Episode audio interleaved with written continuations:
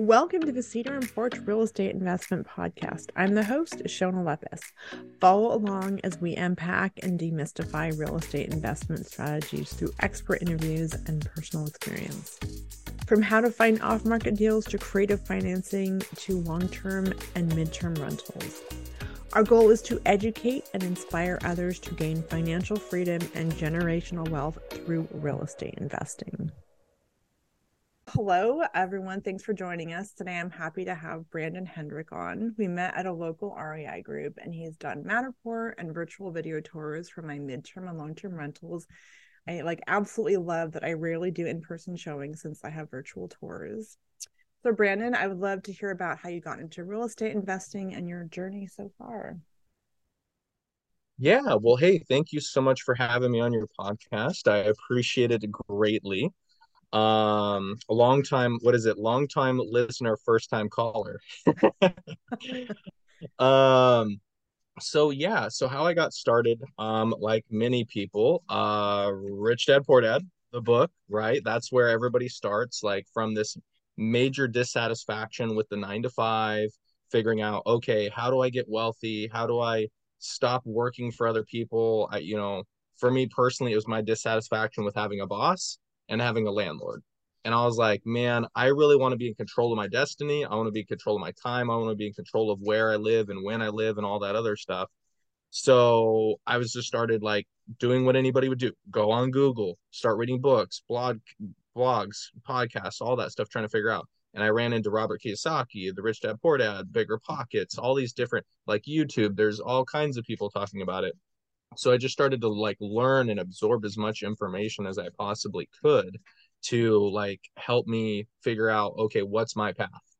And like everybody else there's you know there's stocks there's starting your own business there's real estate and i resonated with real estate. So i just kind of went headlong into that um, because i like the fact that you can use leverage the bank's money um, there's a lot lower risk of failure like with a business right? There's a pretty high chance that you could fail and that's scary to lose everything. And stocks uh, you have no control over the up and down. With real estate you just have a lot more control which i think is important to me. Um, so that's kind of the why i got started. How i got started was probably like i wouldn't say the worst way possible but like very uh, very not good. I got a an agent that I just I, I think a friend of a friend said, Hey, this guy's an agent if you're looking for a house. And he didn't know anything about real estate investing. I'm certain about that now. And he's just like, Yeah, let's find you a house, Branden. You can start a family and all that other stuff. And I was like, Well, hold on. Hey, I that that's not the the true intent of why I'm trying to buy a place. I, I I want something that's an investment. I want something that cash flows. I want something that you know the cash on cash return, ROI, all that stuff.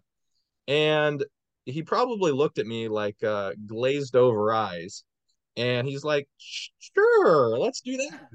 And at that point, I should have ran, but I didn't know any better. Um, even though I did all this reading and stuff like that, I thought I could just like, well, I don't need my agent to know anything. I just I just need him to open the door and then I'll figure it out. And that was a big mistake. I definitely wish I would have had somebody who knew more, who had some doors, you know, that could have given me proper guidance. Um, but yeah, having an agent that wasn't a real estate investor uh, himself or herself was a big mistake, I think. Um, and then um, I bought it on market. which uh which is another you know classic kind of mistake uh you know when there's so many options of finding off market deals buying from wholesalers um negotiating yourself and, and saving the realtor commissions there's like a hundred other better ways to do it than buy it with a real estate agent that's not an investor on market. Um so i my first deal i paid retail for. I paid exactly what it was worth no equity whatsoever. Um so probably the worst way you can start the reason why I bought the deal was because I thought I could house hack it. Um, I thought if I came in here and I lived in one of the rooms and rented out the other bedrooms, that I would be able to live for free and save money for down payment on another property, which happened to be true. Um, it actually did work out that way. Uh, house hacking is the best way to cash flow. If you don't know what you're like, and I'm telling you guys this, I I probably did the worst deal you possibly could, and it still worked because I house hacked it. So I was living for free, um, and I was saving my money. I did a lot of the repairs that I could myself. I had a buddy of mine who helped me put down a new carpet downstairs. Uh, we put luxury vinyl plank, uh, which took forever um, because it was 1,500 square feet minus two bathrooms. So yeah, it took forever. I wish I would have hired somebody. Uh, it took way longer than it should have. Um, but I did a lot of the work that I could myself, you know, cleaning out the gutters, painting, that type of stuff. You need to, to sweat equity. Mm-hmm. So um, I I bought this house four hundred thousand dollars. That's exactly what it's worth. That's what it praised for. That's what it's on market for. Um, needed work. So you know what all the books tell us to do, right? Buy the worst looking house in the best neighborhood you could afford. So I at least did that right. I, I did that. Um, and it was a four bed, three bath house with an office. So I turned it into a five three. Um, obviously by adding a fifth bedroom didn't really increase the value of the property. It's not like from a two bedroom to a three.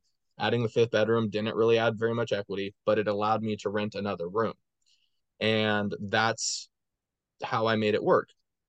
And the property needed a lot of work and I started doing it, needed a fence, needed all this other stuff. I watched a bunch of YouTube videos to kind of figure it out and I did over time and I paid some people and and I made it work. And I don't know if I got lucky because of COVID. I hate to say that, but with the the crazy explosion in equity, um, I I bought an on market deal for exactly the cost. I it might have even I might have even lost money because of all the money I had to put into it. I put in like thirty thousand in repairs and sweat equity and stuff like that, and it probably was worth like four twenty.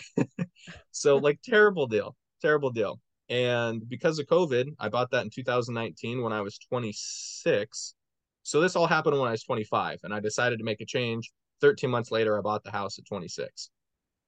And then COVID happened like a year later. And within two years, I was up like $200,000 in equity because I leveraged the bank's money. I made profit on $400,000 worth of equity, not my three and a half percent down first time home buyer. So I, I, I will like I was all in the deal for like thirteen thousand, and I got a huge house. Um, so the leverage was just amazing, and I was able to get gains on all that. And last time I looked, I mean, their houses in that area are selling for like six hundred thousand. So like I I've made two hundred thousand dollars off of a terrible deal, but uh, maybe I got lucky with timing, right? I wouldn't suggest that, but I was able to live for free which allowed me to save up my down payment for my next property, which is another type of house hack. I just did it with a four unit building. So um, I don't know if you how much you want me to go into that, but that's kind of how I started with with the house, and um, it required a lot of work. I bought a terrible deal on market with an agent who had no experience, and uh, it still worked. So house hacking is extremely power- powerful but I did get tired of sharing a bathroom and a kitchen with my renters. so so I really had to go buy another deal. no, well, hey, first of all, I think the fact that you took action and bought a house and made it work, I mean, it was actually a good deal. That's how I got started. I it was having a roommate at the time. That's what was house hacking was not a term yeah yeah exactly. myself. before it was a thing yeah exactly. I, I was looking for like a mother-in-law and then i was like well i have i found a house with it upstairs and i was like the living room is not shared the kitchen is shared in the bathroom and i would sometimes hide out in my rooms i didn't want to see anyone.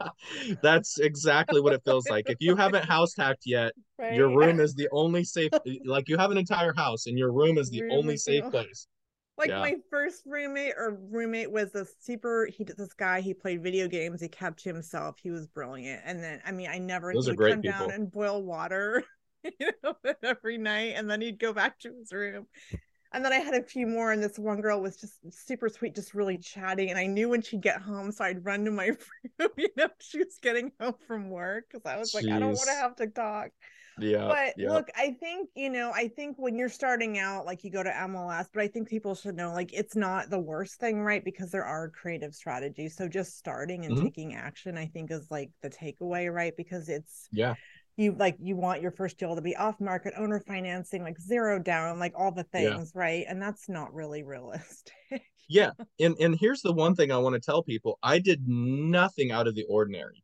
Nothing. I got an agent. I bought an on-market property with a three and a half percent down because that's what you can do as a first-time home buyer. I did nothing out of the ordinary. Anybody can do this. All you need is three and a half percent down,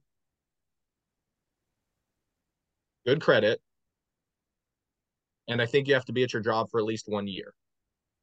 Yeah. So that's it. That's it. I mean, and I know that may be really difficult for people, or if you're a gig worker or whatever, and especially in this economy with the way things are going with interest rates and home values and wages not keeping up. I understand that's way more difficult now than it was maybe even just in 2019. Um, but whatever you got to do, even if you got to get a co-signer, whatever it is, I think like you're saying and your previous guest John with taking action, my biggest win out of that was that I now have $200,000 in equity. Just because I bought something. I bought something at market value. And since 2019 all the way to now, yes, the COVID explosion super helped, but let's say not even that. I would still be up seventy-five, hundred thousand dollars, and I needed a place to live anyways. Totally. Yeah. So you know, so just buy something. You know what I mean? Like, I mean, maybe don't try to buy a terrible deal, but at least buy an okay deal, right? And and you'll you'll be fine.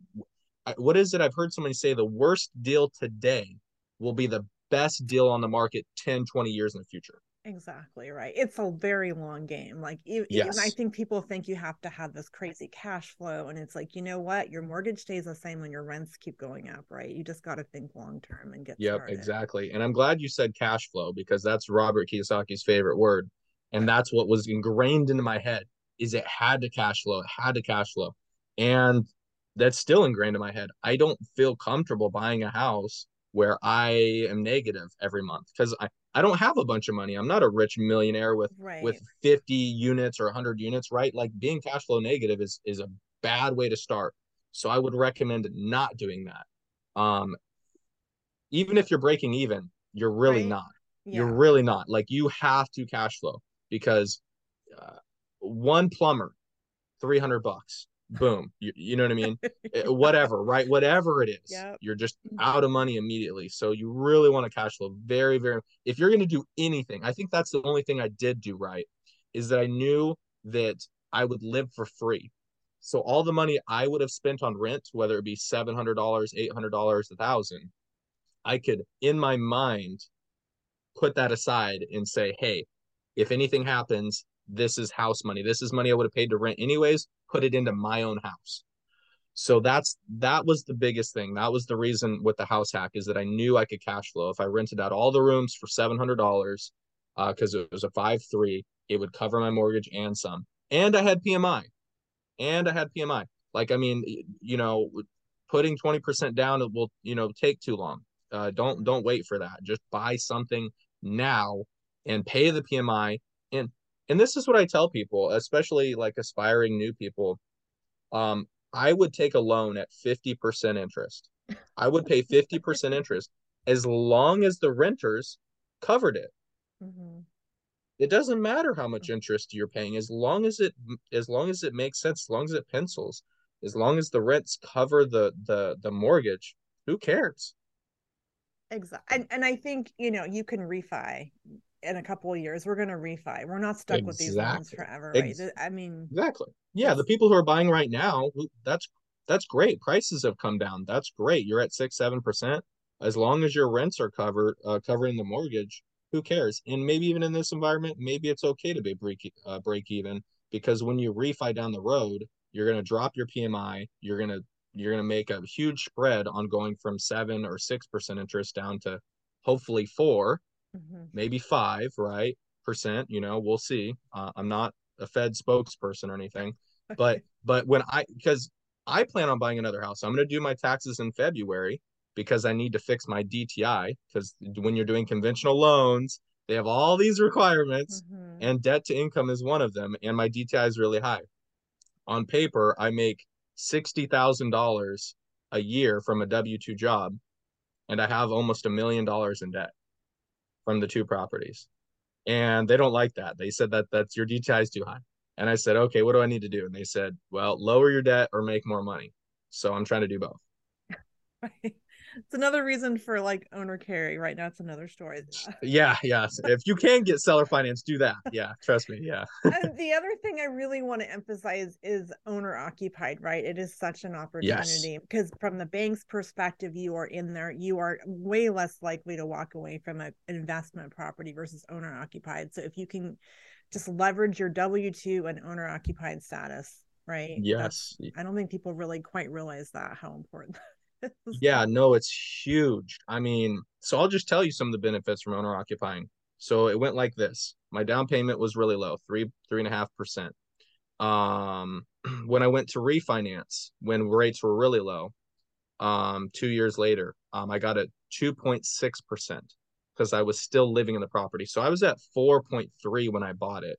Mm-hmm. I was able to get rid of my PMI and go down to 2.6 percent because I, I was still living in it.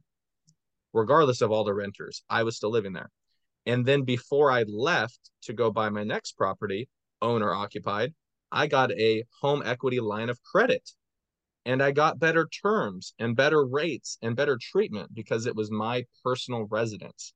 So that's what I would tell people is buy a house, refi when it makes sense, and then before you leave, get a get a home equity line of credit and that's exactly what I did. And then I used, uh, actually ended up using that line of credit on a flip.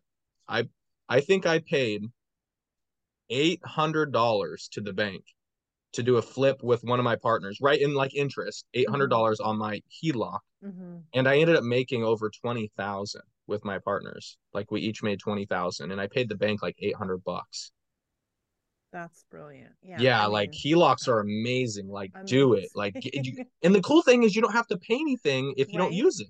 It's not a loan. It's a line of credit and and and I think in this economy access to credit whether it's cash or a line of credit will be invaluable for repairs, for buying another property, for doing a flip, for JVing with somebody, for uh, you know, uh, whatever, right? Just having access to the capital is very, very important as we come into you know the next couple years one two three years of where where we're um, going to be seeing a lot of a lot of things happen where in the market where um the different the different um the different market shifts that are going to be happening where people may be going into foreclosure where properties may be coming up for sale much more affordably and you want to have access to capital. You want to have mm-hmm. money you want to be able to partner with people so you can take advantage of those opportunities. Um so that's kind of why i'm harping on that the home equity line of credit. It's very very important to have that. Um and that's what i did that's what i'm going to do on this house too. So i used the fact that i wasn't paying rent or mortgage in my house to save all the money i could. That's my only strategy you guys. That's the only thing that i've implemented consistently is save all of the money you possibly can for my next down payment. And that's how I bought my fourplex. I was able to save up a bunch of money because I wasn't paying rent to anybody or my own mortgage. And I was able to buy a fourplex off market with the down payment that I'd saved up. Um, and again, you get better terms and rates if you own or occupy the magic. yeah, it really banks love it. And I'm just like, cool, I'm gonna keep doing this until I can't. and I will say just I think get that line of credit before you need it. You want to be positioned, right? Don't do it when you've got an offer out and you're all stressed out. Like just have it there. Do it when you're like, hey, I'm just looking, just position yourself, right? Because it's not something yeah. you want to scramble and do, in my opinion. yeah, no, absolutely. Yeah. And I mean, uh my HELOC, I did my first HELOC that I did with KeyBank I said, Hey, I need this fast. Can you do it fast? And they're like, Absolutely. So they did a desktop appraisal and they appraised my property for $10,000 more than I bought it for two years ago. So they, so stupid. So don't ever, in my experience, don't do a desktop appraisal because I got burnt really bad. And then it took about two and a half months total to close a, a home equity line of credit because then they had to start all over from scratch and get an appraiser, schedule that. And then the appraiser, instead of appraising it for 410, it came back at 550. So huge, huge difference. huge, like massive difference. Changing, right? Yeah. Yeah, yeah. And I mean, I told the lady at KeyBank, I said, I have receipts from Home Depot of just material more than ten thousand dollars. you guys got to be kidding me. Yeah. I mean, so just, yeah, Uh, yeah that's that's the perfect example of why I do it when you're yeah so my first house that i bought in 2005 like i saw the equity going up and i was at the time single and i i don't know why i didn't dive into i didn't do a lot of research but i was just like my equity. And so i then eventually pulled equity out. And then we got another line of credit that was like a backup. And then one day I was like, wait a minute, we have this line of credit just sitting there. Why don't we buy a house? And it was just kind of, I mean, just it's there and you can tap it and you can also lock lines of credit. They're not necessarily, you know, up and down. So there's just again and you're not paying for it unless you use it but it's just equity like i wouldn't i mean i would never say pull a line of credit take a vacation put it into an asset right like it's be careful don't you know say oh i have all this cash right and i think that, that does happen so yeah. You know. no that's a really good point and i think that's probably the the reason why i used my HELOC for a flip is because i was able to get the money in and out quickly mm-hmm. so i think that's probably the ideal use of a HELOC the second usage would be like what you said to buy another property, but the cash flow has to not only cover the mortgage, mm-hmm. the first mortgage, it has to cover repairs of that place. Then you also have to make sure the cash flow pays back your HELOC, mm-hmm. ideally. Right. Yeah. Um, because because you're leveraged to your teeth, and you have two loans going simultaneously, and repairs are always an, an eventuality. So you want to make sure that like if you're doing that, be very careful because you don't want to you know i mean obviously if you can pay back your own HELOC great and if you're just using it for a down payment or using it for whatever and you have the money to pay that every month that's fine but you can only do that so many times. Yeah no i was always like if the loans have to like the if i'm going to get a rental it's got to cover all the loans and then be a little cash flow positive. But i will say i think when people think about investing, they have this fear like everything's going to break all at once. And I've had that happen. I've had the furnace go, I had termites and I had a leak. And guess what? I figured I got a credit card out, I financed it. I didn't necessarily have that cash. So there are ways to like figure out repairs. Yes, you should be saving for capex, but I didn't know what I was doing when I started. And I was like, oh, termites. Okay. I don't, you know, furnace. Like, it's like, I no, no, idea, no, that right? and, and that's a that's a great point. That really is. And and that's why i go back to my original strategy of save every single stinking penny that you make. Mm-hmm. like save it all because you just never know, you know. um you know what i mean? Like you never know when you're gonna have a roof leak. And yeah you could throw a tarp over it. Maybe you can you know have a repair or something like that. But like you gotta you gotta be ready for that stuff. I vividly really remember do. the call. It was like the termites and then i had i was i'm neurotic about getting my furnace check and the guy looks at me. He's like this is like unsafe. I'm like well i did how would i know that? And he was just super like rude. I'm like sorry i had i was just all at the same time. And it was just like first rental and then you just figure it out. Like oh a furnace isn't you just get estimates and you can finance it if you need to. So anyway. But those things will come up when you don't expect them for sure exactly. So having a line of credit is nice. It is, yeah. Or even, I mean, credit cards, they're not ideal, but yeah. you can, right? It's like not the worst use of them if, if you're in a bind, right? Because you need to. Yeah. I mean, a credit card gives you 29 days to figure yeah, it out. Right. Before your first payment. right. Exactly. Not saying you want to live life like that, but right. you know but and when you're balancing out right you're building using it i do want to go back to kind of this house hacking and rent by the room because i think i think yeah. people talk about it they don't really unpack like the logistics of it and like the do's and don'ts and pros and cons if you're cool with that i'd love to hear more. Yeah yeah absolutely uh, i won't say i'm an expert but i did live with my renters for two years. So so i learned a lot i learned a lot. So gosh, where to start with that? Um, so okay, first and foremost, I'll say I did rent to two of my buddies, and it did not work out well.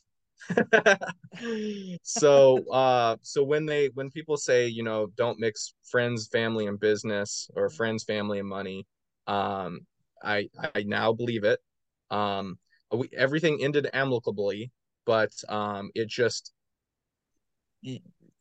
there's this there's this certain dichotomy this this this this landlord renter thing that, that, it's a very fine line and and you can't you can't become friends because then friends are like oh hey i only got half the rent or hey you know i you know i don't have time to to do my chores this week i'll get it next week or or hey can i borrow your car? Can i borrow 20 bucks? You know like you can't you can't yeah. be doing that with your renters you just can't it, it, it will not work you will fail nine times out of ten nine and a half times out of ten so I, I went down that road and it didn't work very well so I ended up having to ask my friend to leave, which was really, really tough. Luckily, they found a better spot and everything worked out. And I, you know, I, I gave them like 60 days instead of 30.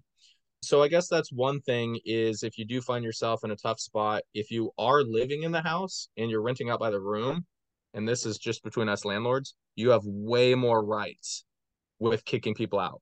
Or or and and I won't say like just discriminate, but you can be more choosy because it's your house and you're living there. So there's there's you have way more oh. rights. Look into it. I'm not a lawyer. Okay. Right. right? Look in but since you are living there and they are only renting the room, you have a lot more rights and, and leverage with with you know what you choose to accept or or whatever. Obviously follow fair housing rules for that particular situation. Mm-hmm. Talk to an attorney, all that stuff but from what I've seen and what I've you know have in my forms, you know, you can be a little bit more choosy. You don't have to accept you know somebody who has you know three dogs, five kids, you know, three adults live you know in a room, right? Yeah. Like with a room, there's only so much that that is can physically happen, right? Mm-hmm. So you you know you don't have to accept a whole family in a room or something like that. Okay. Um, but what really ended up working for me and i and i kind of hate to say this is the, it the household isn't one big happy family it's a bunch of semi antisocial people that just want to and, and no, I, I, mean everybody's nice and cordial right, right everybody's nice yeah. and cordial like we have like a there's a chore list and everybody does their thing but it's it's not like potlucks it's not like the brady family or anything like that. It's people who are living their lives that that just need a place to live and and that's kind of what it is. So i mean i did try that you know create cultivate that whole really nice housing type of where everybody gets along type of thing but with with four different people and and the landlord it's just real it's really hard hard to cultivate that it really mm-hmm. is um it, you just because there's so many different personalities and i'm meeting these people on facebook marketplace craigslist their referrals of current renters right? So, you know, they're just too many different personalities. Maybe to be a little bit different in a three bed, two bath house or like a two one, like if it was you and another like roommate or renter, mm-hmm. you know, but there's there's four people plus me. And now that I'm not there, there's five separate people that don't know each other from Adam, all living in the same house. So it's really like when I give people the tour, I tell them, look, we're looking for calm, cool, quiet individuals that want a peaceful place to live that are you know that are clean that that take care of stuff and communicate well if you think you're going to have any problems with any of that stuff don't waste your time because if everybody says you're the problem i'm going to ask you to leave so you want to get along with everybody you want to mind your own business you want to do your own stuff you want to be quiet during quiet hours you don't want to have a bunch of friends over like this is not the place to party because you have different people on different work schedules so I just tell everybody like this is the place you want to come and live and be as hyper respectful as you possibly can. Just because this isn't an apartment, it's a house. So you can't have people in and out all the time. You can't have multiple animals living here. You can't have guests, you know, our parties or whatever. This isn't the place for the Super Bowl party. It's because you have so many different people living here. You just have to be really hyper respectful of everybody's sleeping and working situation. So I just tell people that and and I've I've gotten really good about figuring out who's going to be a good fit. Cuz when I tell when I say calm, cool and quiet, that I know what to look for in a person. Mm-hmm. Um and if they have a really hectic schedule, if they, you know, do nails or hair out of their house, if they're trying to run like some type of drop shipping business out of my garage or something like that, there's there's just certain things that like you start talking to people and you listen to like what does an average day in their life look like? And will that fit with what's already here? Um i mean i had i had one person and i love dogs right? I do. I had one person show up um because it was the downstairs and it has an amazing backyard, which I thought would be great for dogs. And I said, hey, dogs are welcome for sure. And this, but I said you have to be the dog has to be calm, right? Has to be calm, right? Because there's other people who work from home there, and there's neighbors and stuff like that. She shows up. The dog is about pulling her down the driveway, freaking out. right. The whole tour, the dog would not stop. He was just yanking on the chain and just acting all kinds of crazy. And the person was a really nice person, but I was like, hey, this dog, you know, like we, I don't think the other renters want to acclimate to three, five, ten weeks of this dog learning about this new place and finally chilling out. Mm-hmm. You know, so it just ended up not working that way. Um, so I mean, there's a bunch of different stuff, right? Like people have to share washers and dryers. They have to share the kitchen. They have to share bathrooms. Like there's a bunch of things where you really have to work together as a team. And um, I really try hard to find people that like work well. Um, I don't just throw any random person in there.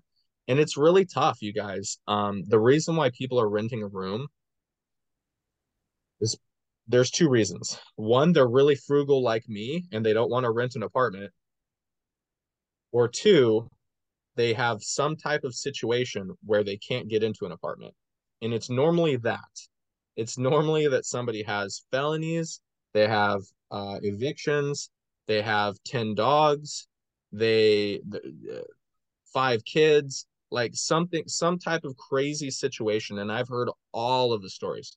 I've heard them all because people like and I don't want to seem unsympathetic or anything like that to to my renters, but generally the person looking to rent a room meets the lowest possible qualifications in the way of income and credit in a myriad of other things and they have all kinds of uh, things going on in their life. So i have to be extremely choosy and there's a lot of people that think they can just get in because oh it's just a room you know you you probably don't have any qualifications because you're a private small landlord and it's just a room mm-hmm. and I actually tell people this one guy he said geez Branden you're asking more questions than a than a job interview and i said yes yes because a job only has to deal with you for eight hours i have to deal with you for the rest so yes this is way more intensive than a job interview and he said, Well, if you got to ask all these questions, I don't think I'm interested. And I was like, I don't think I'm interested either.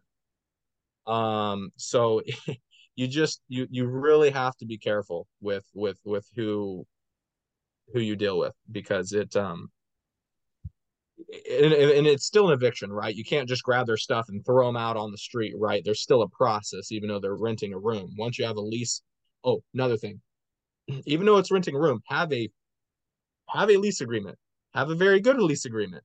It, it's it's it may seem like overkill, but it's not. You need to have all that stuff written down. Get good forms. I get my forms from Northwest Multifamily. I'm not a sponsor or anything like that.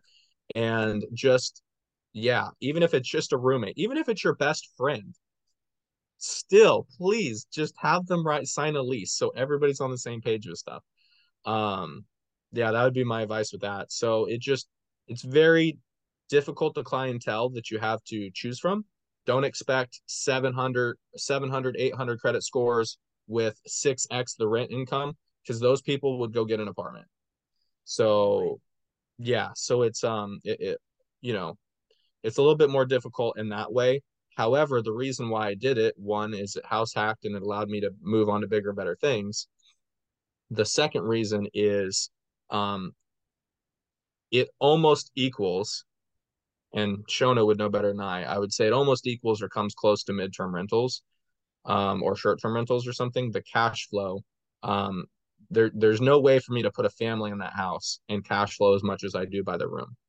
Um, and I've even talked to a couple other uh, uh, uh, managers, like rental managers, and said, "Hey, how can you best utilize this? How can I get the most income out of this?" And I tell them what I'm currently doing, and they said, "Ah, man, even if you did like a midterm rental or a short term rental or something like that, you'd probably make like an extra, you know, thousand a week, maybe, or a thousand a month, maybe. You know, so I'm like, ah, you know, even if I can make possibly an extra thousand or two thousand dollars, do I want to furnish an entire house to do it and take the risk? See, I'm really risk adverse. uh, take the risk of like okay well during the summer months it's amazing. During the winter months it's not so amazing. Like that fluctuation mm-hmm. is just too scary for me as i build my base of rentals. Like i think i want like a good solid base of cash flowing rentals before i do anything tricky or any anything really cool like what shona does yeah all that right? I mean you're maximizing it and that it's more work but you're getting that much more money so the risk is like worth it right? Like i vacancy gives me like hives like i just get like i get into hyper like market mode. I'm like i'm gonna blast this thing out I, I i've seen you with vacancy because that's when you call me to go do a virtual tour right. for your property. Um yeah i love that you stressed the screening because i think oftentimes as small landlords we don't so again, Metro multifamily, I use tenant tech, like just use the forms. And I do have an addendum specifically for rooms that you're kind of doing your house rules in, or are you just going with out of the box forms? Um, I mean, in the house rules, it, it specifically says that they're renting the room and they're okay. responsible for that. And I and it's actually there's a clause in there that says since you're only renting the room, I I as the landlord still have access to all common areas. So if I really wanted to, I could go walk in the front door without any type of notice. Okay. Yeah. So I, I can go to the living room, I can go to the kitchen, every any spot other than their bedroom. Um, so it still gives me a lot of autonomy to check up on my property and make sure nothing crazy's happened. Mm-hmm. Um, but I try not to do that, right? Like if they're not causing problems, if if if you know, if things are running smoothly, um, I try to leave them alone, right? Because you know nobody wants their landlord just right. coming in and kicking it, you know, all, all the time, right. right? So, but but but I've lived there, so most of the people know me, like because I've lived there. I think mm-hmm. we've, I mean, the person who took my room, obviously, I've never lived with, and then we have switched one other person, but three of the five people have lived with me, so they know what I'm looking for. They know the expectations, the cleanliness, that type of stuff, and I feel like they kind of keep that household standard for me, which I really appreciate. That's awesome. Do you put locks on doors so everyone has like private yep. doors, like smart yep. locks or regular locks or what? Um just regular locks with a key okay. for their own room. Um I had somebody tell me that that was required by law. Okay. I'm not sure, but I just know me personally when I was living with strangers, I'm putting a lock on my door. Right. You know, cuz when I'm not there, you know, like yeah. I don't want any of my stuff to disappear. Um you know not saying that i would try to find those individuals that would do something like that but you just never know.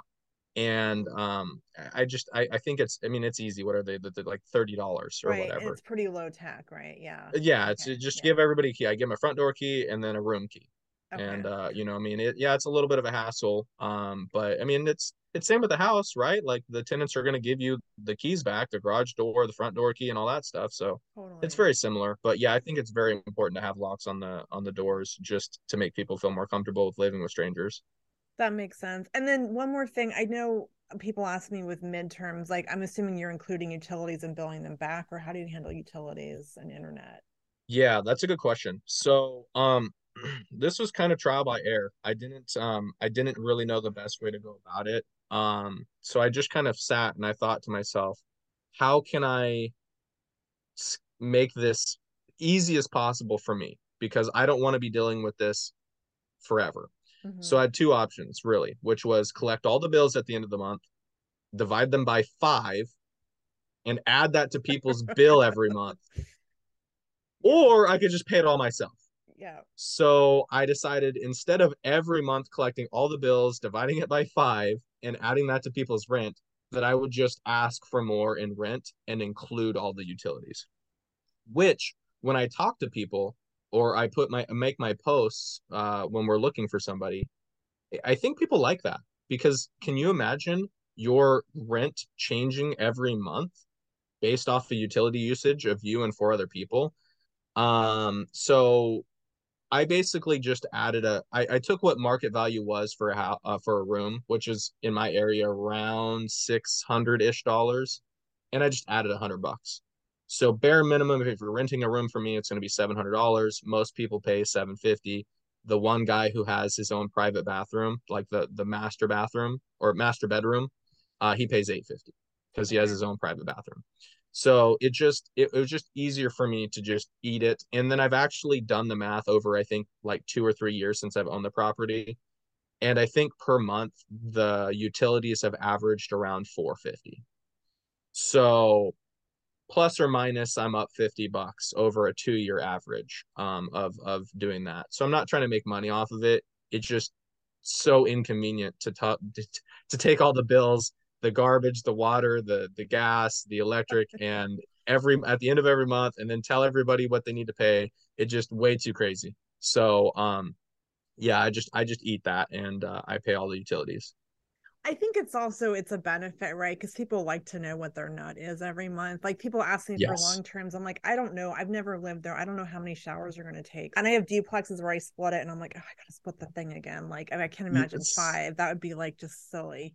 so annoying, right? And then times that by five properties, right? Or whatever, yeah. right? Because you like got to think in your mind. Eventually, you want to scale, right? Yeah, yeah. So, so yeah, so that I try to avoid that. Um, again, house five different people. Probably not the most ideal situation in the world, but I made it work. Um, but yeah, yeah, just just pay the utilities and add it on to the rent. And and and that's what I tell people is like, hey, look, your your your rent is this, period. So it's seven fifty every month. Just don't leave the water running twenty four seven. Because because like if the utilities get out of hand, then I'm going to change stuff, right? But thus yeah. far, I think people have been reasonable. So, you know, yeah. That makes sense. And like yard maintenance, is that an issue? How do you handle that? Yeah, no, luckily I've um since there's a downstairs and upstairs, I told the downstairs people, "Hey, you guys are responsible for the backyard, front uh, upstairs people you're responsible for the front yard." So it's not like one person's responsible for the whole thing. And I left a lawnmower there, an electric lawnmower. So I left an electric lawnmower and two extension cords. And basically I just said, "Hey, look, if it's above if it's like middle way, what is that? Your if it's halfway up your calf, it's time to mow. So you that's know, a, that's a pretty high bar. Yeah, you know what I mean. Like you know, yeah. So and i and I tell these people like, look, I'm not a landscaper. You're not a landscaper. I get it. Nothing crazy. I'm not asking you to weed the place. I'm not asking you to trim the bushes or anything like that. Just mow the yard. And it, uh, last night I went there um, after work and I took my leaf blower and I blew all the leaves off of the driveway two reasons. One, to show them that I still want the property to be cared for, and two, I don't want anybody slip and fall and try to sue me. But I do have liability insurance, so if you do sue me, I have liability insurance. Right. Leaf blowers are fun too. I was just talking to someone. Yeah, no, I love leaf blower. Yeah, like very satisfying, right? Like, yeah, yeah, super, yeah. super fun. Yeah, that was my first like homeowner experience, like firing up a gas mower and a leaf blower. I'm like, I made it. Like, yeah, yeah, exactly and and everybody's been pretty cool about that because it's really here in Oregon, right? It's only during the summertime, really, yeah. when grass grows crazy. So about three or four months, and I just say, hey, during that time, please be on top of it. The rest of the year, the grass ain't growing. Don't worry about it. Yeah, that's awesome. I have a guy I use and I just I, I hire him, but I, I mean if you can equally kind of define it, like one duplex, there's no real line. So I'm like, where do I draw that line? So awesome. Right. Yeah, good point. Um, well, that was really great. I'd love to next dive into your fourplex, like how you got it. It was off market, which is right what everyone wants, and you That's what everybody wants. Off market right? means off-market, best deal ever. Multi, yeah. all the things. Yep, so, yep. So yeah, yeah so uh, I'm glad you brought that up. That's kind of my crown jewel so far. Everybody tells me it was an amazing deal, and I'm starting to believe them. So I used all the money that I saved because that's that's the strategy: save a bunch of money so I used all the money that I saved um, to buy a four unit building, which is actually only nine minutes away from my current residence. I have a house in Milwaukie and my fourplex in Gladstone. And um, basically, what I did was I decided that year that I was like, okay, COVID's almost over the moratorium stuff is over. People have to pay their rent and everything like that. So I feel more comfortable and safe that like, okay, I can buy a property now. So I decided in 2021 I was going to buy a fourplex. So what did I need? Well, if you do it traditionally, you're going to need 20% down. So I was like, nope, I ain't got that. I I'm telling you guys, I do not have a bunch of money. All of this is me saving and working really hard. I have a full time, I have a part time, and I have a photography business eh, and I handyman all of my properties when I can. So super, super busy trying to save and make as much as I possibly can. So 20% was out of the question. So I was like, okay, what else can I do? FHA. That is the strategy. What is it? Federal housing, whatever. FHA loan. That's what you want because you can do a minimum of three and a half percent down. I will tell you that will not work in Oregon. You cannot put 3.5% down on a four unit building. It will not work. It will not pencil. The loan will not go through. I ended up having to put 10% down, which was still half, is still less than 20. And trust me, the extra 10% is a huge difference. Mm-hmm. So by putting 10% down, um, I was able to qualify for an FHA loan. My credit is still good. I still have the same employment, right? I'm in sales. Um, so I was able to qualify for the loan. How did I find it? Well, there's a little secret that me and Shona keep to ourselves, but we're going to expose it right here on this podcast. This is an industry first. If you go to any title or escrow company and ask them for a list of whatever you're looking for, they'll give it to you for free.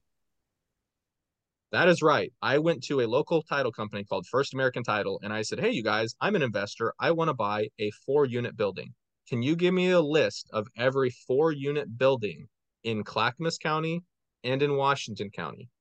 I specifically ignored Multnomah County because if you're in Oregon, you understand that Portland hates landlords. Shona knows that. So I stay out of Multnomah County. Yeah, landlords are the worst, right? The so. I stay away from that, at least for now. So everything that I have is in Clackamas County. So what I did is they gave me a list of addresses. And I used a program called batchskiptracing.com. So batchskiptracing.com, I put all of the addresses the title company gave me for free into their website and they gave me a list of all of the phone numbers associated with those owners of that property. So I picked up the phone and I started calling them. And I told them, I said, hey, look, I am a small time investor. I will owner occupy it. I am pre approved for a loan. I'm not a wholesaler. I'm not an institutional buyer who's trying to rip you off and get 70 cents on the dollar. I will pay you a fair and reasonable price, but I also need it to make sense because I'm getting a loan. And I had a couple people that were like, yeah, give, give me a million dollars. Ha ha ha ha. right. Um, really what they were saying, you know, I know inv- some investors are jerks or whatever. What they're really saying is I don't want to sell. And and because their numbers were wildish, completely off off what was possible. So I said, thank you anyways. Um, I called a few other people who said, nope, not interested. I called a bunch of people, like 50, I'd say 50% of the numbers that I got were wrong. Um, so I, I wasn't able to get a hold of those owners. But every number I called, I left a message and I said, Hey, I'm looking for Mr. and Mrs. Smith, uh, the owner of this fourplex. I have a question. Call me back. And I had a couple people call me back. And um, here's the really cool thing I found the owner of this fourplex my first day cold calling. No way. First day. Lucky. Yep. I, I, I called I think I called off that list. I think I called maybe half of it. I called 50 or 60 people, and he was in that first 50 or 60 people. I called him. He said, Here's the price I want. That's a fair price. Click. Hung up on me. so so I, I analyzed some stuff really quickly and I was like, okay, what does Zillow say? What does Redfin say? What is, you know, what is this, that, and the other? What what do I think about the location? All this other stuff. Do I want to even own this and, and whatever? And I was interested in everything. I was like, okay, this all makes sense. So I called him back and I said, hey, I think your price makes sense depending on the rents and what you pay in utilities. I said, can you get me that information? And he said, yeah, I, I get this, I get this, I get this, I get this, and I pay for the water. And I said, how much is the water? And he said, ah, it's about 300. I called the utility company to verify and then I also found out he had to pay for exterior uh, exterior lights, which is like maybe thirty dollars a month. But you need to know all that stuff. Mm-hmm. And I ran the numbers, and it made sense. The property actually cash flowed without raising any rents. That's impressive. That's rare. Yes. Right. Very rare. At his price point, it's still ca- only a couple hundred bucks, but it still cash flowed without raising rents which obviously wouldn't work because using an FHA loan, you have to own or occupy one of the properties. Mm-hmm. So, um, you know, then then I would be living in there and not getting rent from myself. But anyways, it made sense. So I was just like overjoyed. And then I talked to my lender about it um, because this is off market. I learned my lesson the first time. I didn't need a real estate agent. They didn't help me at all, anyways. So I saved the commission. So, so I went to my lender who had pre-approved me with an FHA loan, told her all about this, and sent her over the signed contract. That's what I did, right? I I, I used a contract um, from one of my buddies.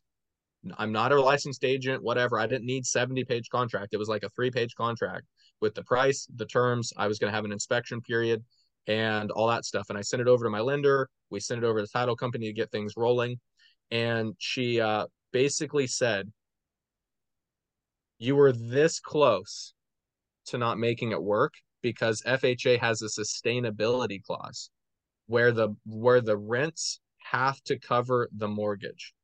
It's it's it's required.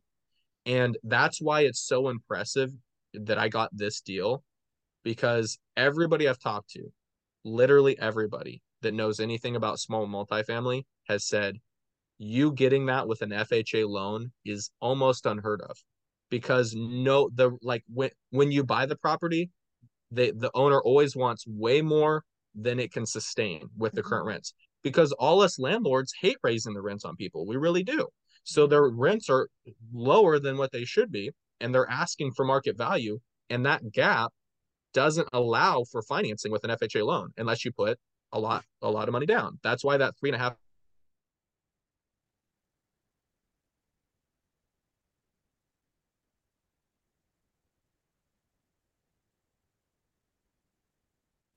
and it was a lot of work. I have a lot of different sources of income. COVID happened. Um, I think even I think even on the original uh, contract, we wrote the address wrong. He didn't know the actual correct address, so we had the loan company or the title company said, "Hey, this is the actual legal address of that uh, property. Resign that." So all kinds of stupid stuff happened, but we made it work.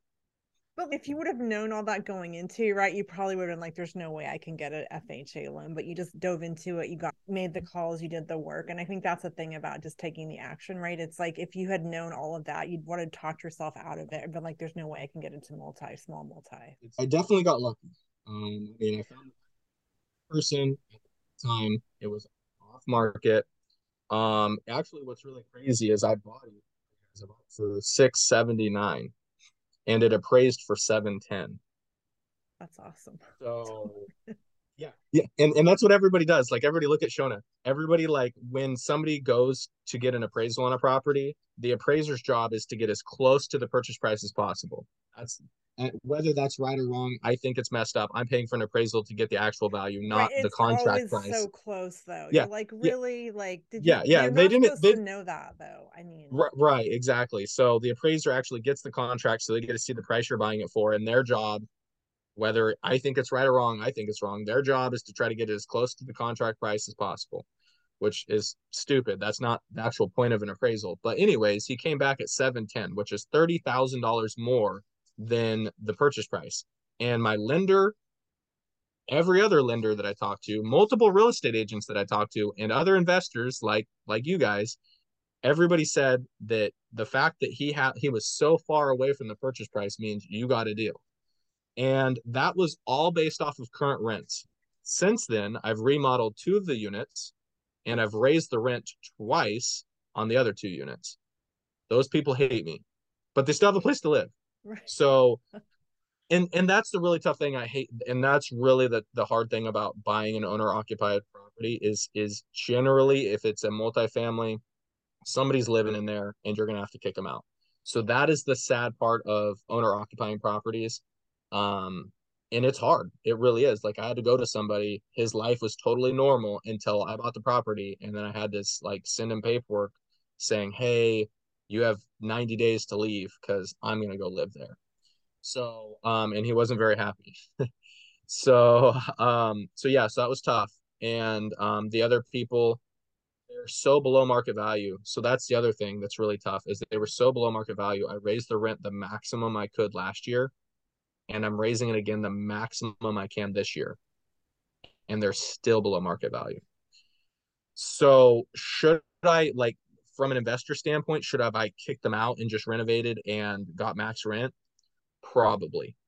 But I didn't want to come in here into a four unit building and kick everybody out. Like one after another, just kick, keep kicking people. I didn't want to do that. Kicking one person out was hard enough, and then the other guy uh, downstairs in the unit that I'm currently in now, his his unit was messed up. He was paying the low, lowest amount of rent, and he was growing pot in one of the rooms. Like he had like turned one of the rooms into a grow room, and uh, some other stuff. So I was just like, hey man, you know this isn't gonna work out. So I asked him to leave, and I didn't. And the other two people were like legitimately frightened. Like they were like they talked to me and said, hey Branden, we don't want to leave.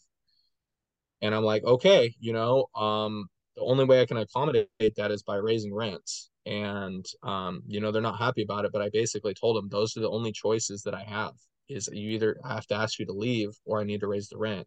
So they're like understanding about it obviously not happy right because they're paying more for the same place. Same, yeah. but i've been trying to do things right i've been making it nicer i've you know uh you know when things break i, I put something new in there you know i try to be really responsive to their needs and stuff like that I think, yeah, I talk to a lot of landlords and they've had tenants for 15 years and they're like, you know, they're become friends. But I think you have to realize if you don't, the way I've tried to frame it is if you don't charge current rents, like you can't afford to maintain it and then things don't neglected. And then you, and then when you try to sell it and when you try to sell it to another investor, right? Because the only person who's going to buy like a duplex, triplex, or fourplex is somebody who has some type of investor mindset, right? Mm-hmm so they have to be able to justify it because if your rents are so low that they have to raise it two, three, four times just to cash flow or break even, it's not worth it to do the deal. So you've priced yourself out of the market because people can't afford to buy your property because it's so uh, low. There's no cash flow there.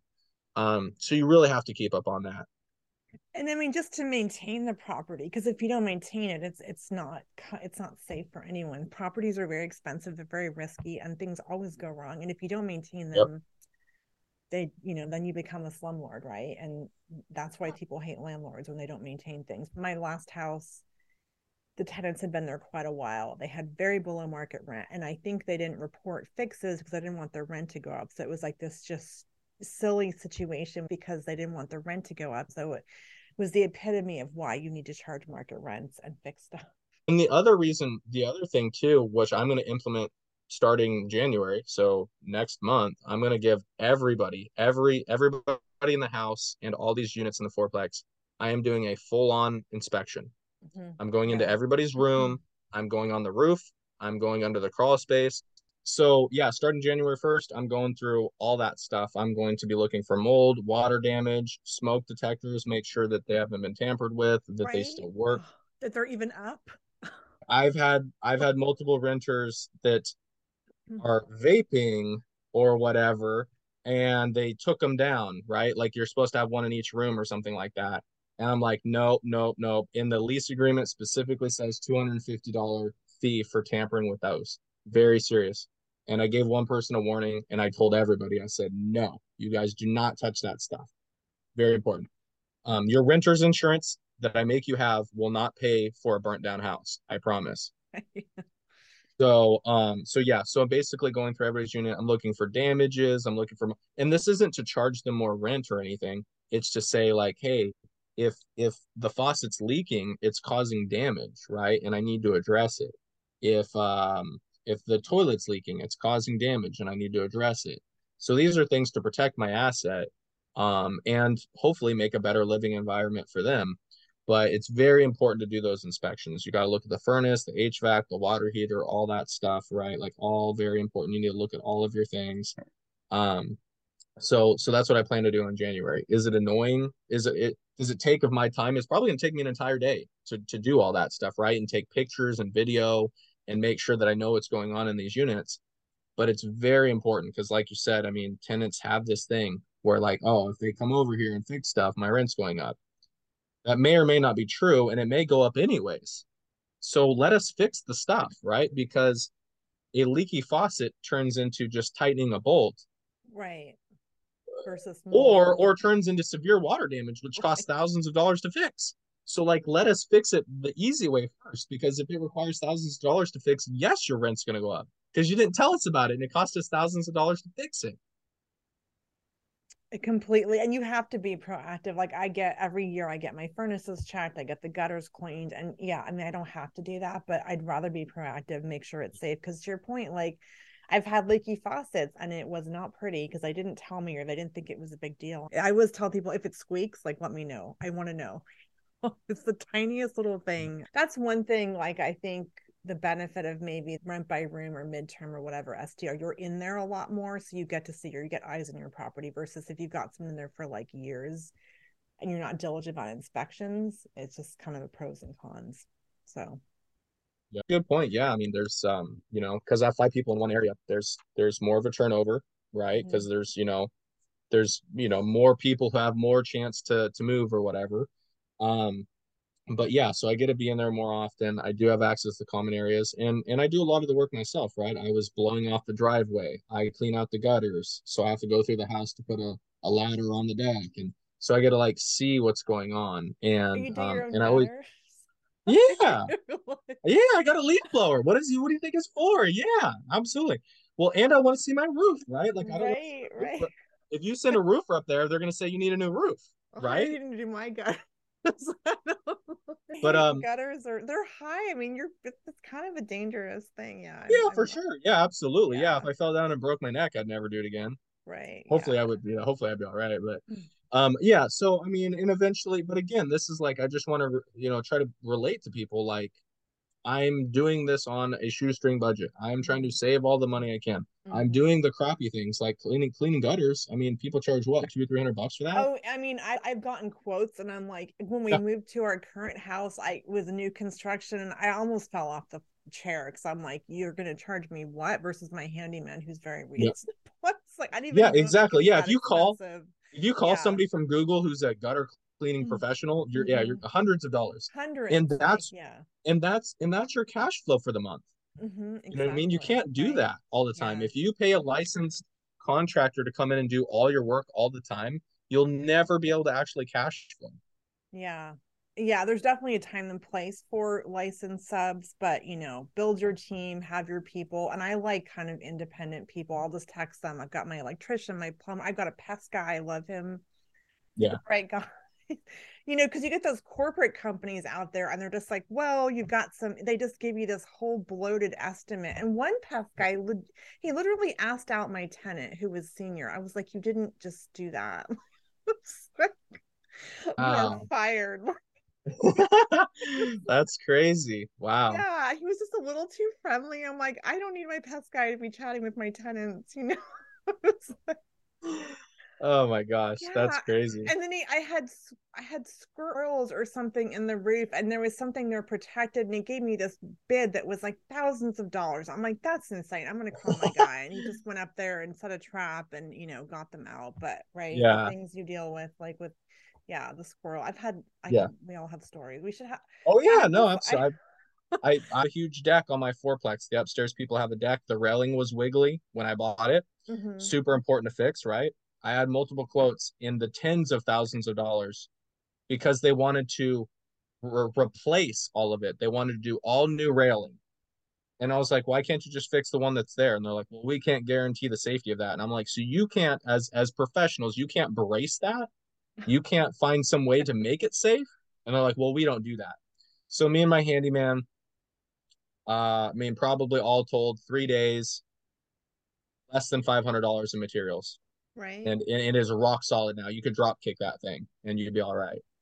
Yeah and it just takes and, some time and yeah, yeah. It, just, it took some time with a lot of screws you know we replaced a bunch of stuff or whatever right? But like less than $500 in materials. And these people are trying to charge me like one of the quotes was like $12000 yeah and i'm like I mean, never i'll never make any money on a rental if i'm char- if i'm replacing railing for $12000 right but I think that's people's worst fear. They think the toilet's gonna they're gonna call you're gonna get a call like two ten in the morning, the toilet's leaking, and I don't know, someone trashed the house. Like there's so many like misconceptions about being a landlord. Yes, it's work, but I've never gotten a leaky toilet call at two in the morning. I don't know about you. Like usually it's reasonable. Uh, you know, I've, I've had, I can tell you stories. I've had crazy stories, but I yeah. figure it out, right? I mean, the leaky toilet. Okay. Okay. Mr. and Mrs. Renter, you see that little knob down there on the bottom left of the toilet?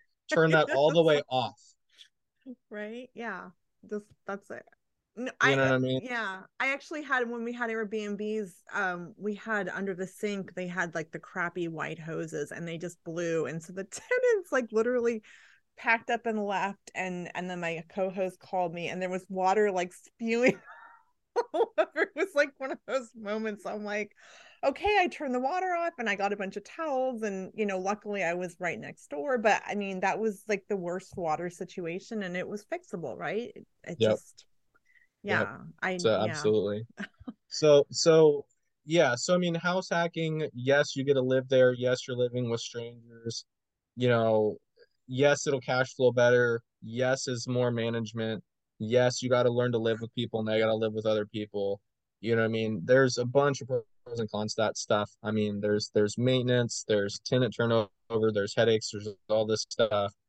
But I'm I'm I'm telling you, I bought an on market at value with the real paid six percent interest or six percent uh commission, like you know, no discounts on anything.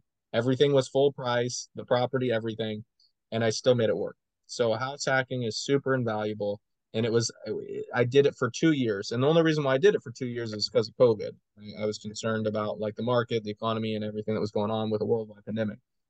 But even then, that allowed me to save more money, so I was able to put ten percent down on this four unit building and honestly, I have about 10% saved again. So I'm going to either go see if I can finagle another fourplex or do a duplex or something like that.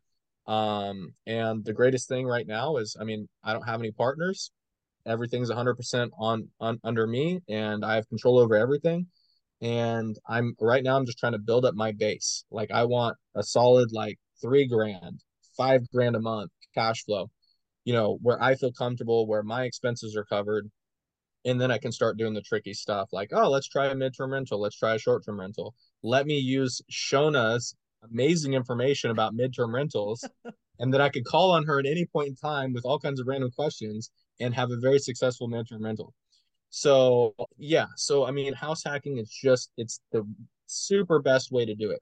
And nothing crazy. I used a normal loan. I got a regular house on market. Like anybody can do that. I didn't even get a deal and it still worked out. So, like, I mean, like John said, like everybody says, like, yes, you need to educate yourself.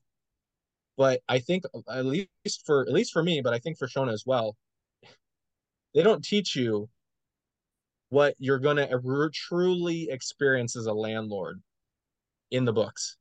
Like nobody goes into the detail of the things you're gonna like I remember putting in flooring one time and it was so wonky. We I had to learn how to use self-leveling compound, and then I had to figure out what type of self-leveling compound to use and how long it needed to sit, and and I had to buy the trowel to smooth it out. Like there's in this one corner, like there's so many things that you're gonna run into that you just just go for it, just do it, just action, yeah. right? Just go buy something and you'll figure it out, right? There's nothing in a house that is unrepairable.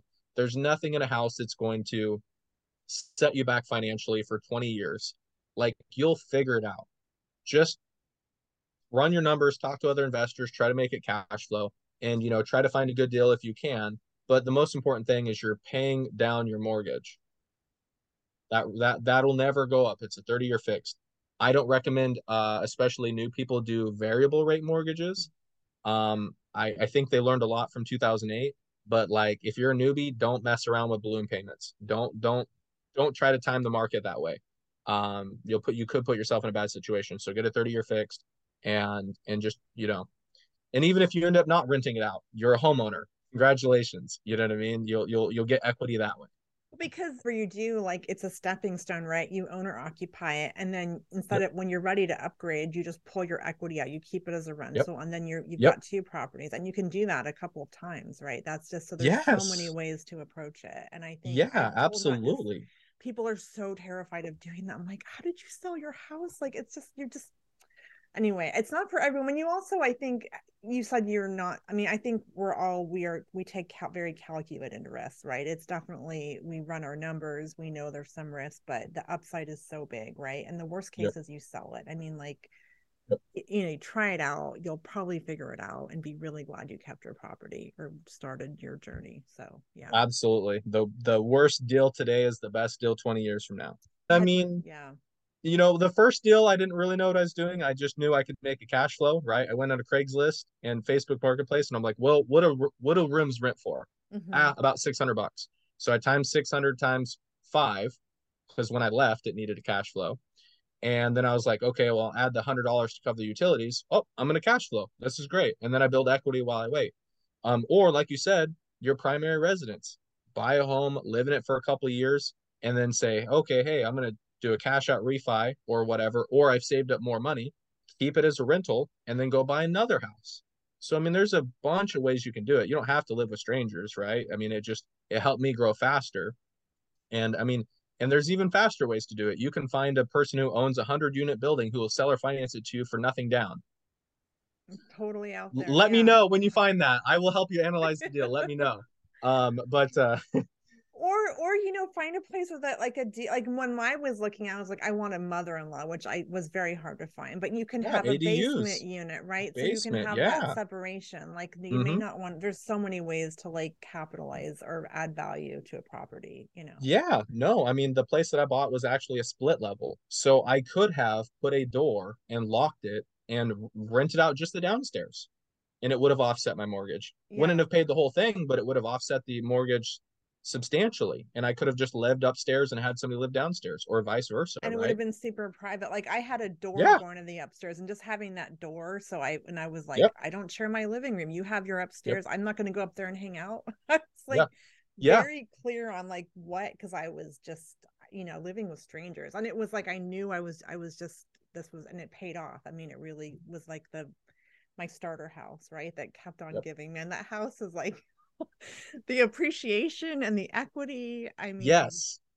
Yeah. And, and, I mean, you still own it, right? You can do yeah. cash out refinance. You probably have a, a home equity line of credit oh, on it. It is. Oh, so it's bought two houses and I pulled equity out of it and it still has equity because I bought yep. it so long ago, right? I mean, yep. and the, yep. yeah. So it's just. And hey, everybody, I want you to listen to that. That right there is probably one of the most important things you can learn. She bought a house so long ago, so she held on to it that it's been the appreciation, the cash flow. She has been able to leverage that asset multiple times.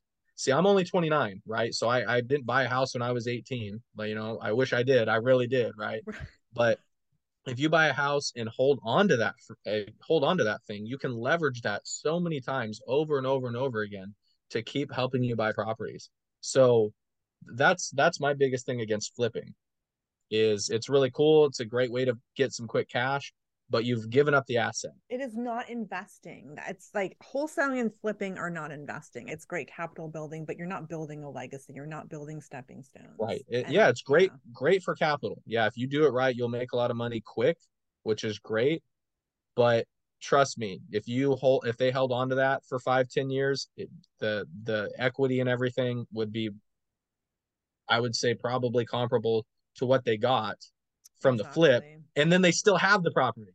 So right. if you just wait five years, you know, um, but yeah, no, I think I think that's kind of like my pitch on house hacking is that it will absolutely change your life. It will give you the ability to buy more properties. It will teach you so many things living with new people, figuring out schedules, how to handle okay, who's going to clean the floors, whose dishes are those, you know, uh, who's going to clean the microwave, all this stupid stuff, right? Stupid stuff. It really is. But, um, you know, but it worked. It, it made sense financially. I am far better off than I would have been if I wouldn't have done it.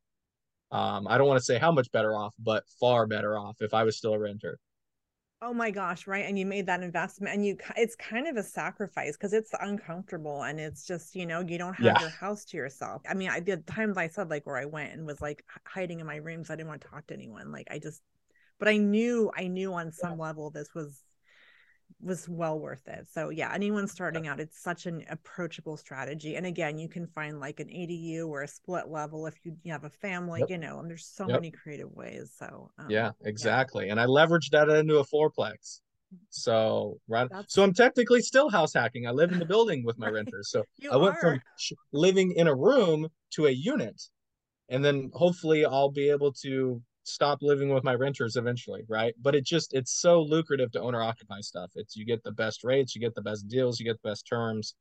it's uh it's hard to pass up if you can if you can swing it and if you're willing to make those sacrifices for the first couple years i mean if if i did nothing else and i let my renters pay down my properties i would have a million dollars worth of paid off properties in 30 years right and that's I mean, if and that's if they didn't appreciate right yeah which they are right yeah right you know what i mean so if i did nothing else so i mean and i'm only 29 right so i mean there's i'm gonna there's have so, you on again you're gonna be like so... yeah like five years from now let me Yeah. come back five years We'll from now and yeah and we'll readdress this and be like Yeah. okay cool now i have like five fourplexes and a 20 plex and uh I'm in my 20 you. unit building five of them are midterm rentals the other five are short-term rentals and Right. yeah Uh, It's- and the other point I just want to make i'm it's owner occupied is one year minimum right before you can move on is that yes the- which okay, gives you yeah. enough time to build up capital for the next property exactly Well, if you want to get technical, you have to intend to live there for one year. So if circumstances changes, if you have a baby, if your job changes, if you know you have an illness in the family or something, you know, you just have to intend to live there when you sign the paper. I mean, live there for a year, get to know the renters, handpick the people you want to live there, you, you know, whether they're above you or in rooms or whatever.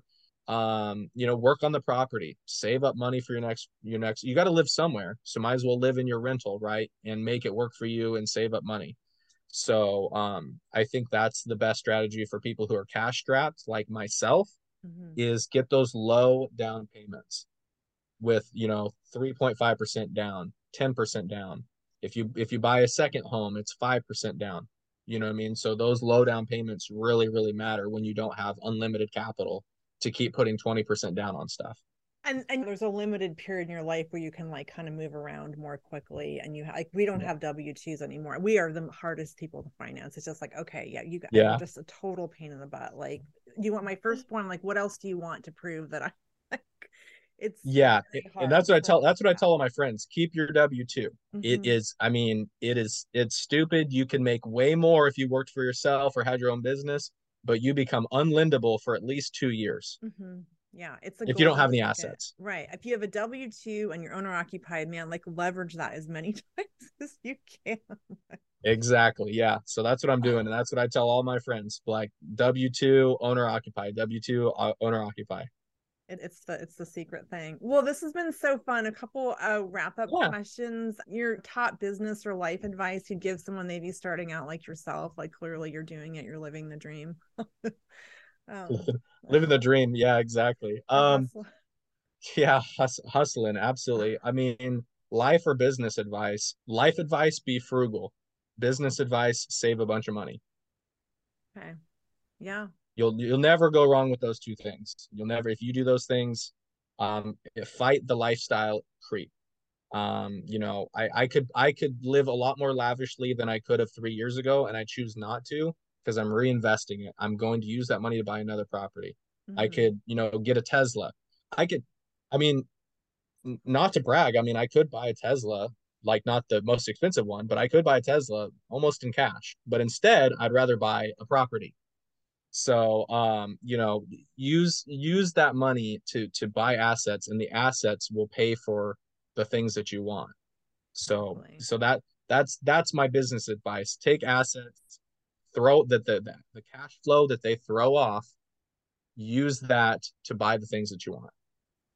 That is that's where it's at. All right. What is your superpower? I would say since I make a lot of cold calls, uh, persistence, determination, and a little bit of stupidity.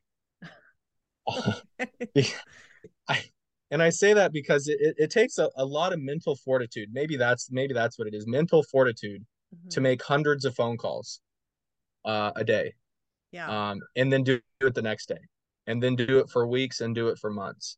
So um, uh, that was my job before COVID, calling, and then during COVID, I was cold calling for my business to drum up, you know, uh, photography opportunities, and then I started working with a flipper and wholesaling, and now I'm cold calling being a wholesaler. So it's a, sales is a really valuable skill, and I've basically everything I've produced is by picking up the phone, and that's really really hard for people. And honestly, I hate it. but it provides me a lot of opportunities. So mental fortitude, that's probably my superpower. I love it. I mean, it's I think that's the scariest thing. Like talk you get you get that lead and you have to talk to the seller and it's just it's terrifying. I still get like nervous and they're always just super nice and it's like, oh, that was a great conversation. But I have to just like psych myself up to call an inbound lead back from a letter. And I'm just calling these people out of the blue. Hey, do you want to sell your house?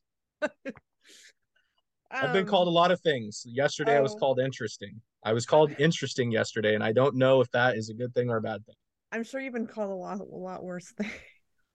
A few things, yeah, yeah. Uh, okay. Not everybody's like that. That's like that's like five percent of the phone calls. Yeah, but you I mean you have to push through that, and then the yep. upside, right? Yeah. Um. Yep. No, I've I've realized like my background's in marketing, and I don't know a lot about sales, but I'm realizing that's a hat that I need to learn more about because it's a real skill and it's different than marketing. It's a whole different yeah. animal. I don't know anything about marketing.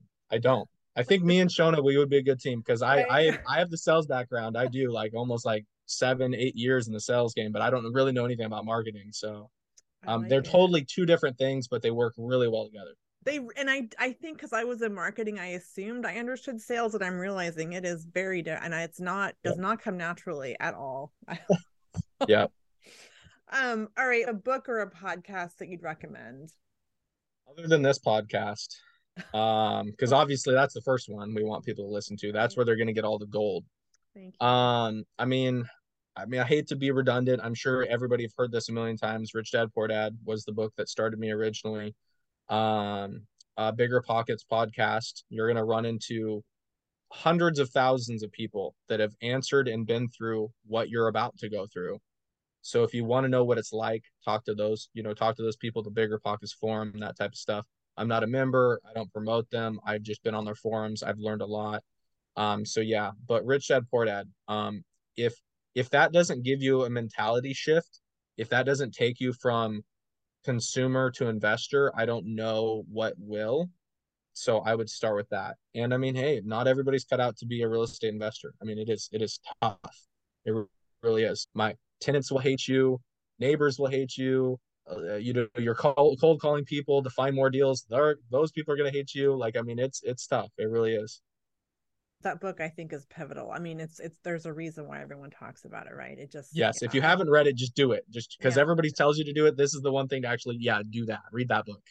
I've made my son listen to it. He's 11. I'm like, you're gonna get this concept. Yep, yep. Cat was that they had the cash flow game or oh, whatever. Yeah, we played that. Yeah. He, I mean, I'm like, this is just brilliant. It just, it's yep. teaching in this very real way. All right. Last question like, plug your business. How can people find you, work with you, all that good stuff? Yeah. I mean, I'm on Facebook. Um, Branden Hendrick. You can find me there. Uh, Instagram. I think I have an Instagram for my virtual tours OR business. So virtual tours OR. That's what Shona is uh, referring to. I have a real estate photography business. Uh, I think those are probably the two biggest platforms. And yeah, I'm absolutely totally open to helping anybody. If you want to run numbers, if you want me to tell you what I think about a deal, if you want a JV, if you have some money but don't know what to do with it, more than happy to help you figure out something. I'm, I'm really focusing on the small to mid uh, range multifamily. So four units, 20 units, that that sweet spot is kind of where I think I'm going to find my niche and that's um, that's kind of where I'm going. So if anybody has any interest in that, feel free to reach out to me. And then of course uh, my email pnw rentals one at gmail.com and you can send me anything you have whether it be deals or questions more than happy to help awesome well branden thanks so much this is this has been really fun Thank you so much for listening. I hope you found it valuable. Please take a minute to hit the subscribe or follow button. It really helps other people find us and share it with a wider audience.